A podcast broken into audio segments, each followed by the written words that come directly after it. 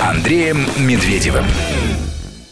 Всем добрый вечер. В эфире «Медвежий угол». В студии, как всегда, по пятницам Андрей Медведев, Мария Фролова, Сергей Корнеевский и наш гость, журналист, политтехнолог, в прошлом житель Украины, точнее даже города Одессы, Игорь Дмитриев. Здравствуйте. А, а Игорь у нас не первый раз, но кто Игоря слушает в первый раз в нашем эфире или слышит, расскажу. А, вот знаменит он, в частности, тем, что когда-то а, на Украине, точнее в Одессе, сделал такой русскоязычный пророссийский телеканал, который закрыли по решению суда аж при Януковиче. Вот сегодня Виктор Федорович выступал, там рассказывал, как, как он пытался удержать Украину от Майдана. Вот так он его пытался удержать, что закрывал в том числе и русскоязычные каналы.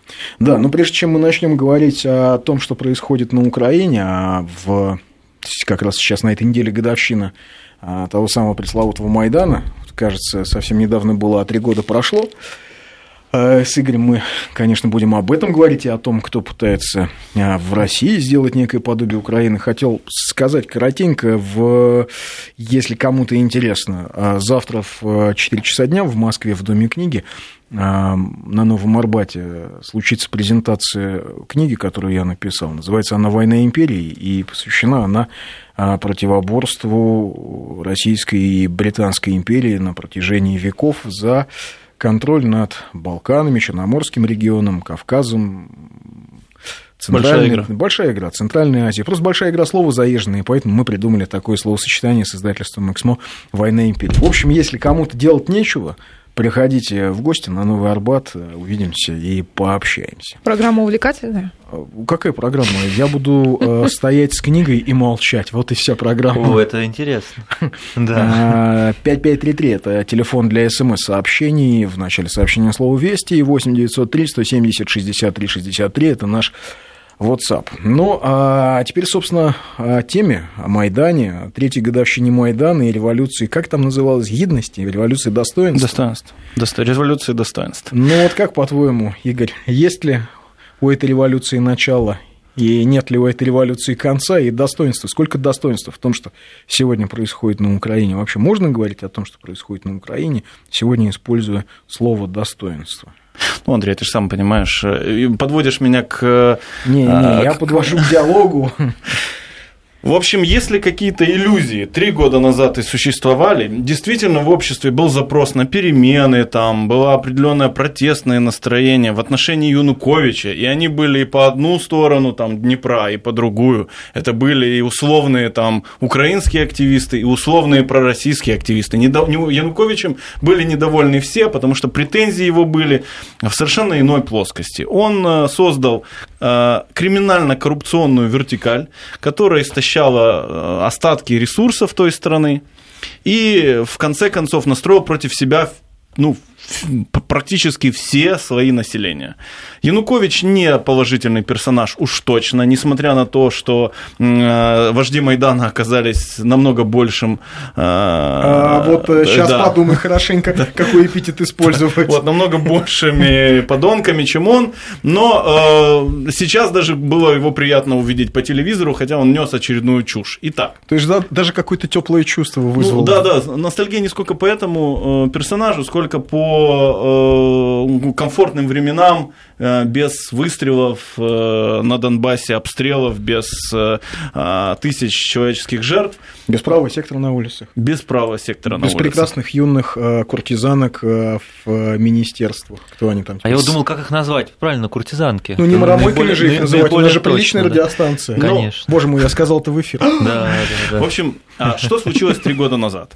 В обществе действительно был запрос на перемены. Действительно было очень такое негативное отношение к власти. Оно и сейчас негативное, но тогда нашлись э, грамотные люди, которые умеют этот негатив, который распылен по всему обществу таким мелким тонким слоем, по каждой коммуналке, по каждой кухне, по каждой, я не знаю, супружеской постели. Вот какой-то негатив, да, вот что-то там, что там вот недоволен ты работой или там чем-то еще. В каждом человеке этот негатив живет. Мало вот того, извини, наших... перебью, на Майдан же ребята, когда наши ездили, пока их еще не начали там бить, как российских журналистов, или преследовать, не задавали вопрос, почему вышел. Хотим кредиты, как в Европе, хотим, чтобы вот жизнь но, больше, более была комфортна. я не то, то есть недовольство было вот о том, да, о чем да, ты говоришь, да, да. оно было в совершенно разных сферах. То есть Абсолютно. люди не выходили с задачей москалей резать. Они хотели каких-то очень прикладных, понятных, простых вещей. Да, и они были недовольны вполне а, обычными такими бытовыми э, вещами. Каждая из групп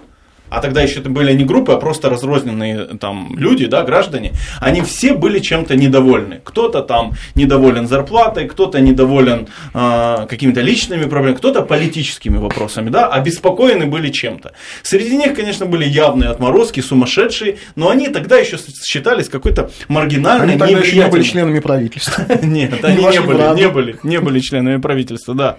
И вот кто-то а это современная продвинутая технология. Сейчас мы ее попытаемся вот описать. Мои, по крайней мере, впечатления от нее я попытаюсь э, передать. Кто-то научился вот эти капельки ненависти как знаете, при добыче э, сланцевого газа, да, который в слоях там, земли где-то там распространен, растворен, я не знаю, рас, распылен, его научились собирать в такие большие потоки, добывать его, да, там, с помощью каких-то химикатов.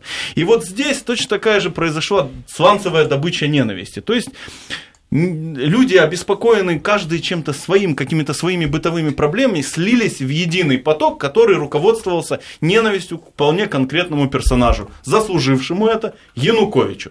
А Но а что послужило гидроударом поток... вот этого потока? Вот при добыче сланцевой нефти, раз уж мы, или сланцевого газа, раз уж мы так, такие эпитеты используем, да, красивые, там же сначала закачивают под землю, да, под давлением, воду, химикаты, смеси, потом происходит гидроудар. И вот да? этот гидроудар – это расстрел обстрелы на Майдане как они явно провоцировались. Я вам могу сказать, что э, первые жертвы на Майдане были, за, ну, как бы не, не, не, не смерти, а раненые, были задолго до того, как в этом принято было говорить э, в СМИ и так тиражировать это.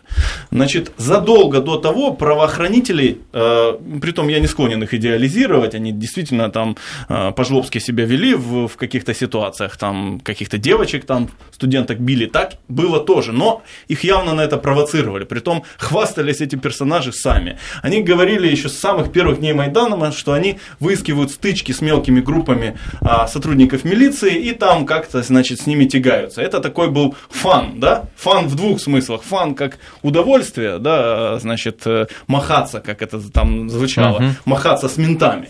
Значит, и э, кроме того, это такая традиция э, молодежных субкультурных группировок, типа фанатов там футбольных, да, они воспринимают милицию как своих э, извечных оппонентов, врагов, и вот тогда уже с помощью какого-то холодного оружия, шила, там они пытались как-то, значит, э, милицию спровоцировать на активные действия. Зачем это делалось? Для того, чтобы вот как раз тот гидроудар, который всколыхнет страну и расшатает ее, эту волну ненависти, подня...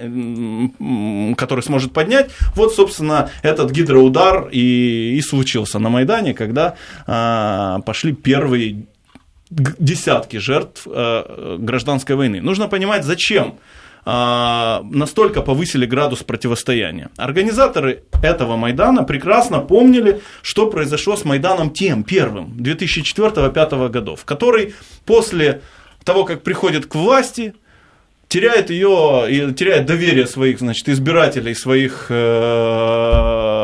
и в целом граждан и теряет власть буквально в течение одного года. Он оказался абсолютно не способен, ну, его лидеры Майданов, тогда это Ющенко, э, Тимошенко и прочая публика, оказались совершенно не способны управлять страной. И в таких тепличных условиях тогдашней Украины не смогли удержать власть в течение какого-то длительного времени. Теперь же после э, анализа произошедшего, они поняли, что весь этот негатив нужно поддерживать в тонусе там, длительное время.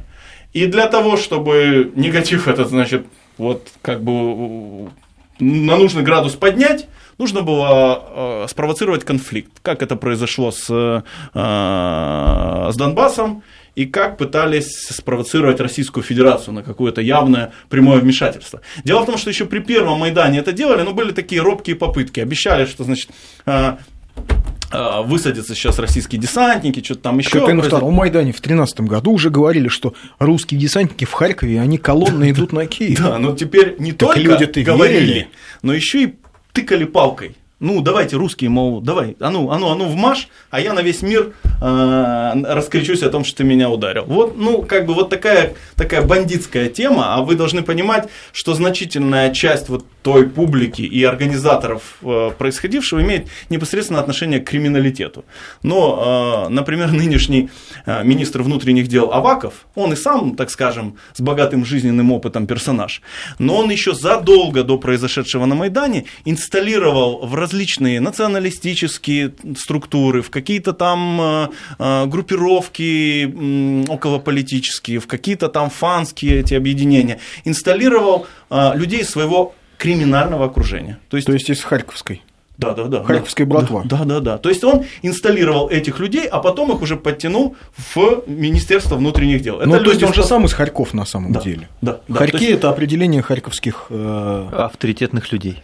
Ну, э, э, так харьковских хулиганов называли. Хулиганов, да. Но он их там кэшировал, как это называется. То есть он подкидывал им там э, денежки. В Харькове, как ни странно, было очень много группировок задолго до того э, радикально националистических, хотя это самый близкий к российской границе крупный город украинский, так вот, там как-то они были чрезвычайно сильны, и костяк Азова именно оттуда, из Харькова. И костяк вот из этих... русскоязычного Харькова. Да, из русскоязычного Харькова. И костяк, э, ну вот, э, этих всех персонажей... Э... Правый сектор, кстати, очень сильный в Харькове да, местный. Да, да, да, да, Он да, гораздо сильнее, да. чем на какой-нибудь Полтавщине, даже чем на Львовщине.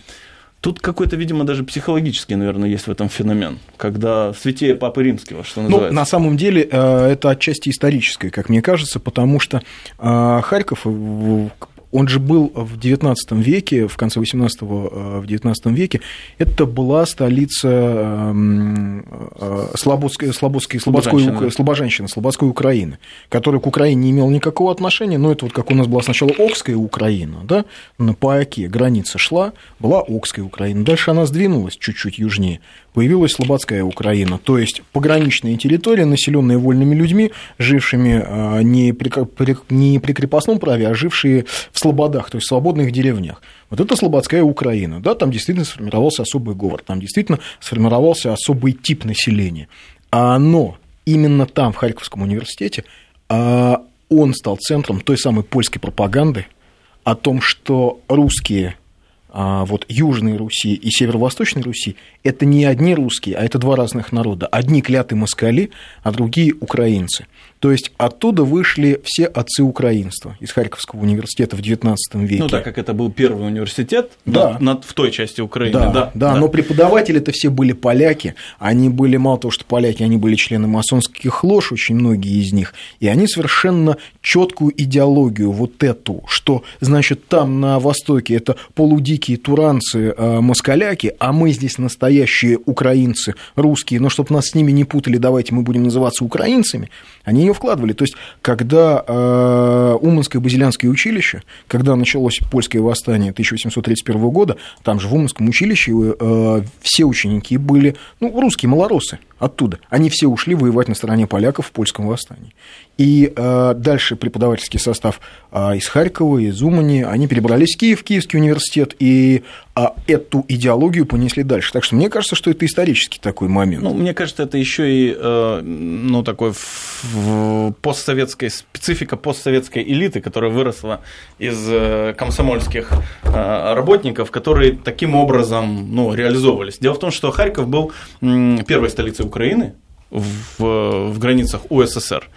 И когда передал э, это звание Киеву, видимо, э, фантомные более долгое время не давали, не давали с этим смириться. Э, в Харькове там телеканалы, газеты назывались «Первая столица», «Первая столица», то есть у них культ первой столицы. Но это был достаточно такой город благоустроенный, богатый, но в рамках Украины независимой Харьков и так же, как и Одесса и Запорожье, очень сильно сдали в социально-экономическом плане. Огромное количество там, безработных, а, ну, это густонаселенный город, там 2 миллиона человек, значит, огромное количество Ну, безработных. заводы-то закрывались, понятное Заводы дело. Да, да, это промышленный город, который а, оказался выброшен за пределы вот, экономического пространства такого единого. И, в общем, я помню, что в Харькове было очень много каких-то субкультурных организаций, таких каких-то городских сумасшедших, ну, что-то такое, да, а это, так сказать, ударная сила Майдана. Они как капельки вот сливались вот в том самом, в том самом добыче, не, в той самой добыче ненависти, о которой мы говорили, в единый поток. Ну, в Одессу же, в Одессу же они же Да, приехали. да. Жгли дом 2 мая, да, ударная Харьковские. сила а, вот как бы Майдана в, во время событий 2 мая, да, это были бойцы фанатского объединения Харьковского металлиста, да. То есть они в этом смысле, как и жители там Днепропетровска, были наиболее радикальной такой А Вот теперь вопрос, Игорь. Ты же вот жил на Украине все эти годы, ты все видел. Совершенно справедливо. Сегодня Янукович там что-то бубнил, Мгм. обиженно про радикалов. А эти радикалы, они же не за день появились, не за два. Они ведь годами там создавались. Годами ведь создавался культ бандеровщины.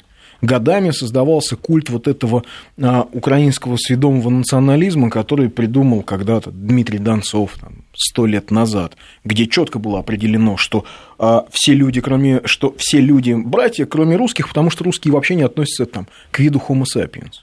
Это ну, Донцов в своей книге «Национализм» писал. Он же, в общем, идеологом у Бандеры был на самом-то деле. Так вот, э, это же не за день все произошло. Это очень интересный вопрос. Дело в том, что и сам Янукович, которого мы сегодня обсуждаем в том числе, являлся бенефициаром всех этих значит, э, движений националистических.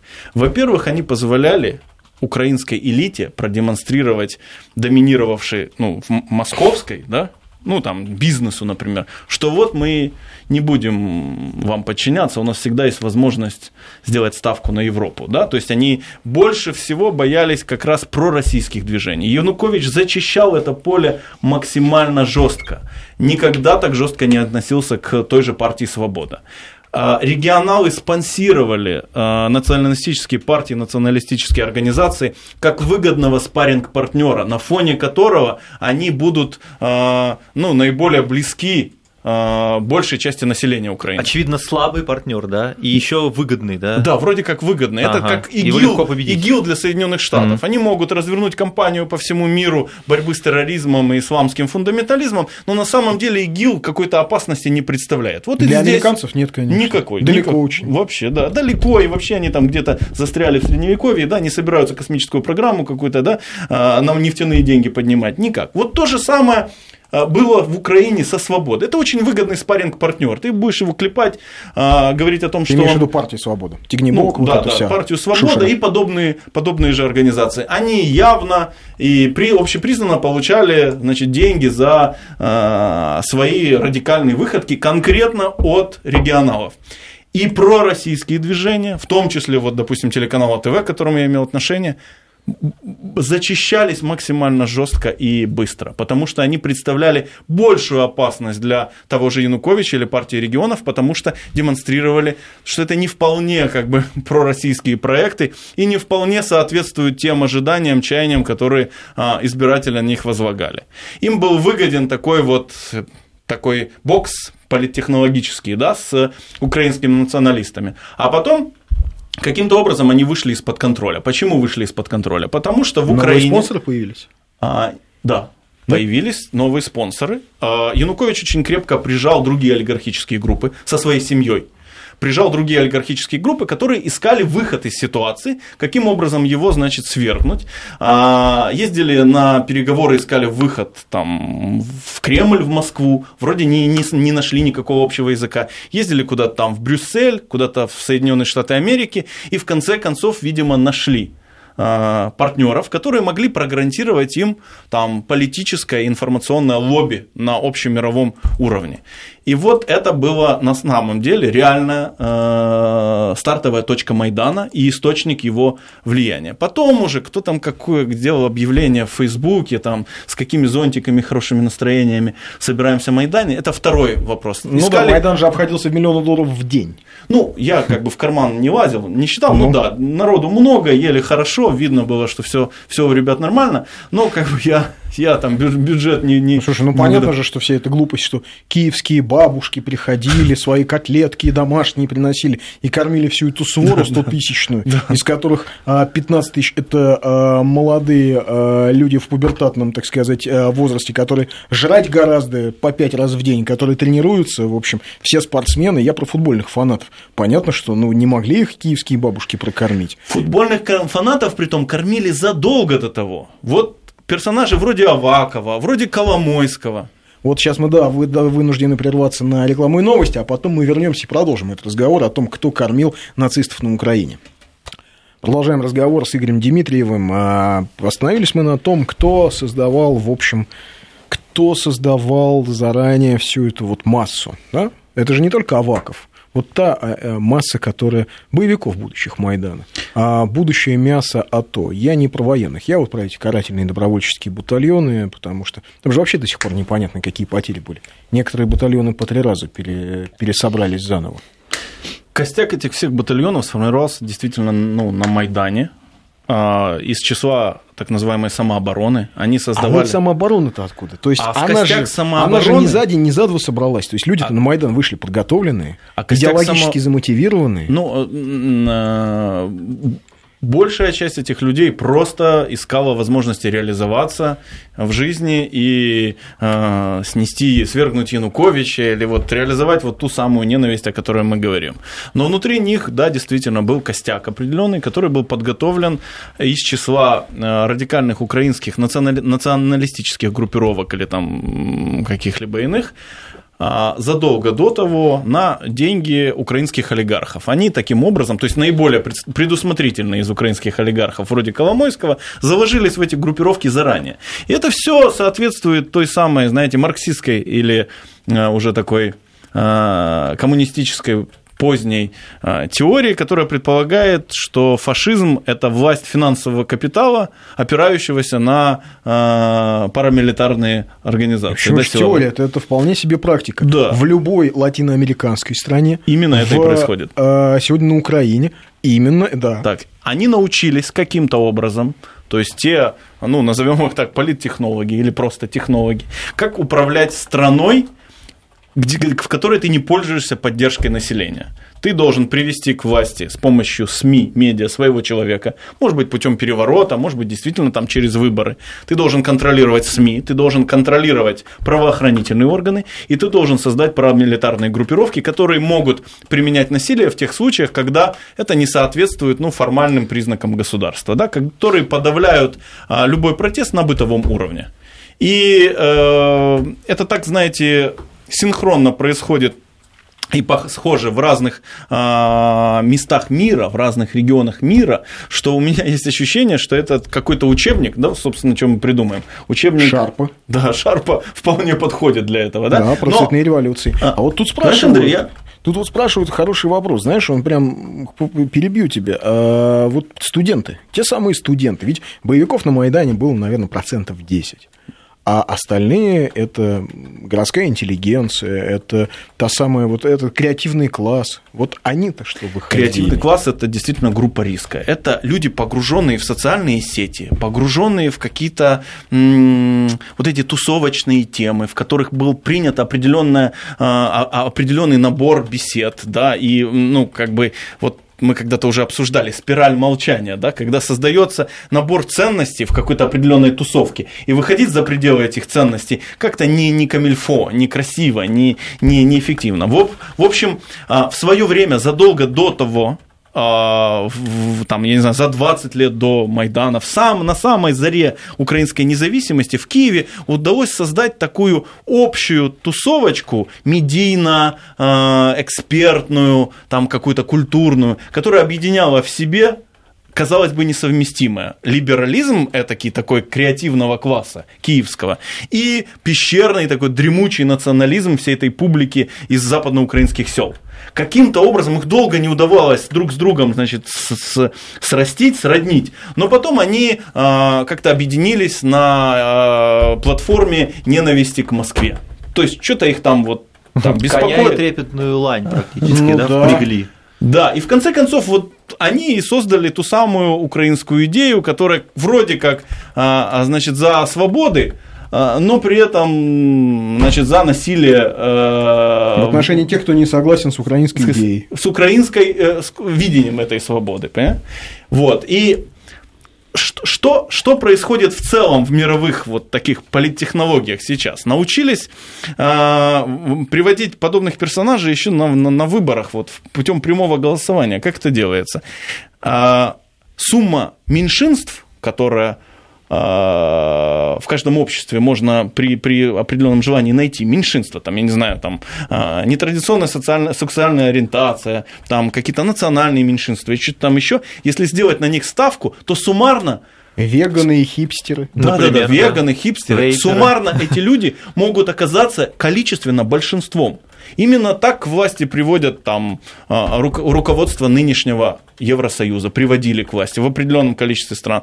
Именно так предполагало победить на выборах Клинтон. Ну да. да? То есть, когда сумма меньшинств больше большинства. Но меньшинство можно искать на, ну, как бы в разных э, сферах э, абсолютно. Важно спровоцировать конфликт, найти брешь в обществе между разными группами, да? Ну, Даже соответственно, они через эти, через эти группы они и щупают брешь, правильно? Да, да. То есть да. вот геи, да? да, смотрим, где можно пробить, а ну, а ну давайте пролезем, давайте маршик проведем, давайте там что-то еще проведем, давайте геям присоединим тех людей, которые к ним относятся терпимо, потому что докажем им, что, значит, их права ущемляются. Ну, что-то такое, да? И в конце концов мы эту брешь... На... Колчаку повесим. Ну, потому что он же был хороший парень. Однозначно. Это он самый же, яркий... Он же был, в общем, практически офицер. офицер. Он же родине служил. А как, как это он присягал англичанам? Нет, ну что вы, это все большевики врут. А вы вообще за кого? Вы что, за большевиков? Вы за эти расстрелы? И тут же начинается, то есть прям почти внезапно возникает человек-проект Денис Карагодин, который рассказывает историю, значит, про дедушку, которого расстреляли злокозненные большевики. Тоже абсолютный такой же раскол. Ведь вы как, вы что, вы за НКВД, который расстреливал людей?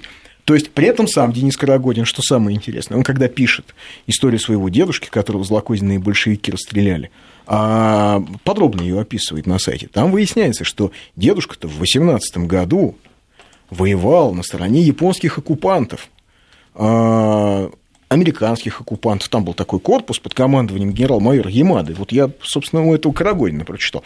То есть дедушка-то был белогвардейским карателем, я таким власовцем гражданской войны. И а, убивал большевиков, убивал там, а, не знаю, краснопузых, как тогда говорили. То есть при этом а Карагодин внук, или правнук, там, внук, по-моему, да, он говорит правнук. о том, что прав... вы давайте покайтесь за то, что вы моего дедушку расстреляли. Ну, там он говорит о том, что это сфабрикованное дело, и, ну, как общем, что ни за что. Если он, сам, если он сам пишет, что дедушка воевал на стороне японцев. А дело-то, конечно, наверное, сфабрикованное. Ну, расстрел был конкретно не за это, если я понимаю. За то, что он японский шпион. Конкретное там какое-то дело было. Ну, японский шпион. То есть э, я даже не про дело, я про отношения. Угу. Дедушка – каратель начать-то, наверное, покаяние тогда следует с себя, нет? Ну, то есть выяснить, кого расстрелял дедушка. То, как расправлялись японцы с красными, это страшно, это ну, в эфире я не, вообще очень не произнесу. Да? А, значит, дедушка участвовал в арестах большевиков. Почему его не расстреляли году в 21-м, вообще большой вопрос. Да, как он там отмазался за 300 рублей, это тоже, значит, а, товарищ Карагодин пишет. Но, тем не менее, Вброс такой. Теперь, значит, новая история. Доска Мандельгейма, объясните мне. Я, да. я, я, когда прочитал эту новость, при том, что ну, каких-то личных претензий к Маннергейму, ну, как я могу иметь, не имею. Тем более, что я не житель Санкт-Петербурга, я не особо, не особо был, ну, как говорится, в теме. То есть, я, ну, лично ли он участвовал в организации блокады, но мне показалось, эта история очень странной и очень сильно напоминающей то, что происходило в Украине. Как казалось бы, в монолитной достаточно стране, а когда-то, поверьте, было не так уж э, э силен этот раскол идеологический посреди э, Украины, когда вбрасывались подобные темы про Бандеру, там, про Шухевича, притом явно с провокационным характером. Ну, как можно было там в 90-х годах, в конце 90-х или в начале 2000-х назвать э, в Одессе переулок именем Шухевича в Одессе, где поддержка где явно... Да, где да. еврейский город, давайте да. прямо скажем. А Шухевич совершенно определенным образом Притом это делает мэр еврей.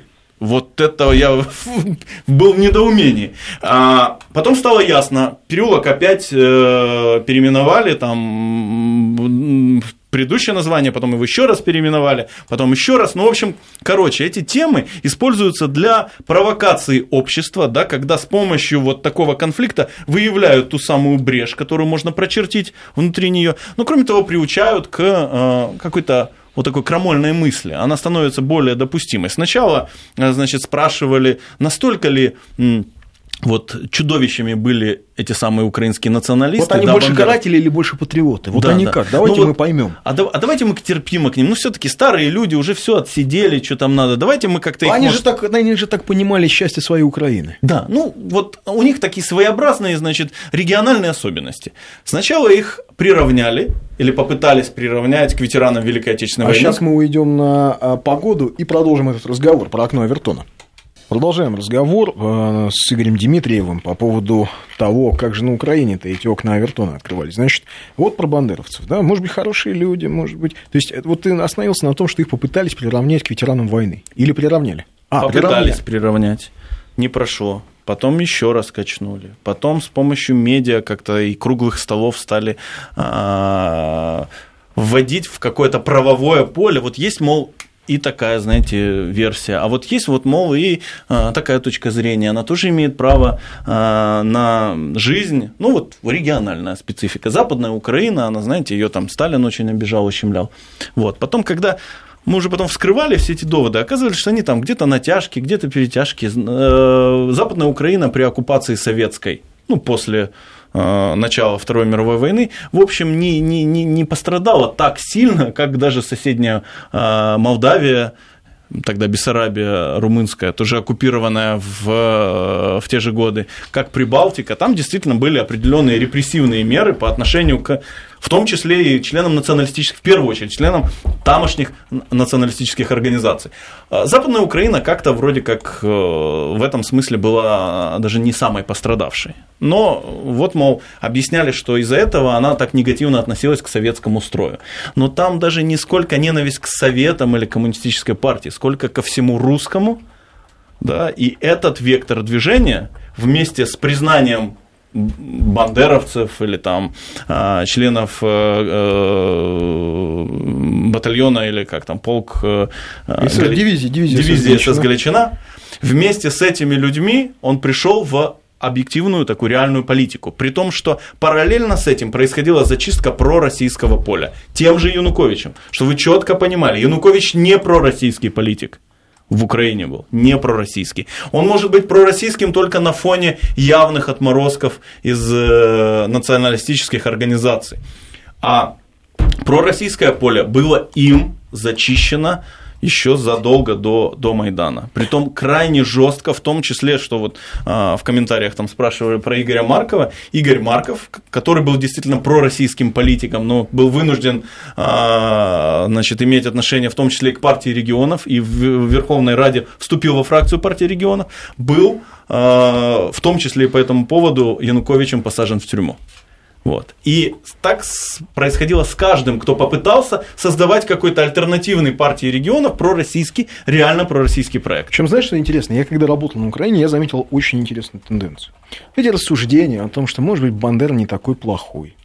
Или, может быть, вот как сейчас, там, а, а, рассуждения о том, что, слушайте, не все было так однозначно. Вот как у нас сейчас на государственных каналах, на государственных радиостанциях говорят, да-да, давайте, за государственные деньги. Говорят, да-да-да, Карагодин молодец, давайте мы все осудим карателей. Ничего, что прадедушка тоже каратель и предатель. Ничего, давайте мы как-то вот за доску-то Колчака поборемся об этом, начинают говорить на государственные деньги, на государственных радиостанциях. То же самое было на Украине. Да. Я видел, что государственные каналы, Украина один и так далее, Нужно- они занимались именно этим. Нужно выработать собственное отношение к истории. У России очень богатая история. В ней наверняка найти можно массу гражданских конфликтов и поводов для актуализации гражданского конфликта в современном обществе. И использовать какие-то разборки а, там, столетней, двухсотлетней, трехсотлетней давности для политического конфликта сейчас, это, это и есть опасность Майдана. А это и есть те самые фракционные вот эти. Нужно Чуть-чуть изучать историю. копнуть, нужно, чуть-чуть тут копнуть. Нужно э, как бы вам так сказать, действительно была масса преступлений в российской истории, масса каких-то черных страниц, моментов. Их нужно признать, их наверняка нужно а, изучать, но они должны, не должны быть поводом для современного конфликта. Значительная часть вот как раз таких политических проектов провокативного характера, они берут на флаги конфликты многолетней давности. И это становится позицией а, и основным таким идеологическим посылом. Вот этого быть не должно. А, а, а история России, и политика ее, и современный аналитический интеллектуальный процесс должен быть направлен а, на будущее, в будущее, а не а, на раскол общества сейчас. Но ты же понимаешь, что а, мы говорим сейчас о разумных людях. А если мы говорим о, о том, а, что есть некий человек или люди, или центр, где а, сидят и думают, как бы нам устроить в России такой аналог Майдана. Ведь что прокатило на Украине, в России тоже может сложиться. Как? Просто вот найдено начинают... будет какая-то другой путь, а, может быть, чуть-чуть стилистически отличающийся а, внешне, а, внешне сам конфликт, но технология будет абсолютно та же. Ну, С помощью он... конфликтных тем из прошлого, в том числе, будет найдена брешь одна, вторая, третья, десятая, там сторонники монархизма, каких как, Белый каких реванш. Да. Белый реванш. То есть это вот то, что мы сейчас видим на поверхности. Ну тут такая штука. Тут ну, не, не, не нужно вообще э, как бы вам так сказать, в актуальную, э, в актуальную историю э, это привносить. Ни белый, ни красный реванш, ни какой-то еще. Этих людей нет. Они погибли, они остались в прошлом. Их существование нужно признать, успокоиться и заниматься развитием России сейчас. У нее великая история, и я надеюсь, великое будущее. И не должно быть вообще темой для политических баталий историческое событие многолетней давности.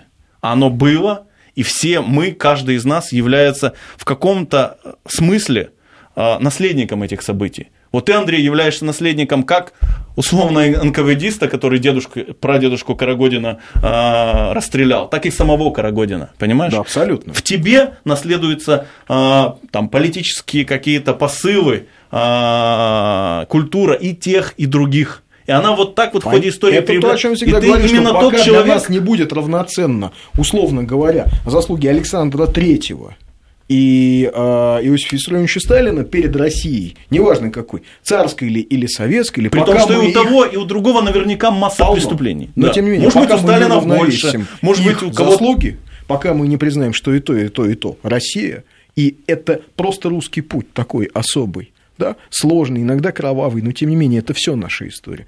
И здесь нельзя разделять, что до 21 года была прекрасная Россия, потом, значит, большевики создали СССР, и началось черное ничто. Я считаю, эти вопросы вообще должны быть вытеснены из политического поля. Их не должно быть. Я, к сожалению, обращаю внимание, что у любого политического проекта такого нового а, во главе его идеологии стоит какая-то значит, реванш, да, ты прав, попытка реванша за конфликты столетней давности, которые к реальной ситуации отношения никакого не имеют. Это исключительно негативные имеют последствия, исключительно конфликтные, и они э, ну, по-другому восприниматься Майдан, никак не могут. Пожалуйста, вот да. вам Майдан, попытка реванша. За ну, события. благодаря Майдану вы должны четко понимать, Майдан – это вам подарок, дорогие россияне. Чтобы видели. От братьев украинцев, чтобы вы видели, как что делать ни в коем случае нельзя. Был в гостях Игорь Дмитриев, и услышимся через несколько минут минут.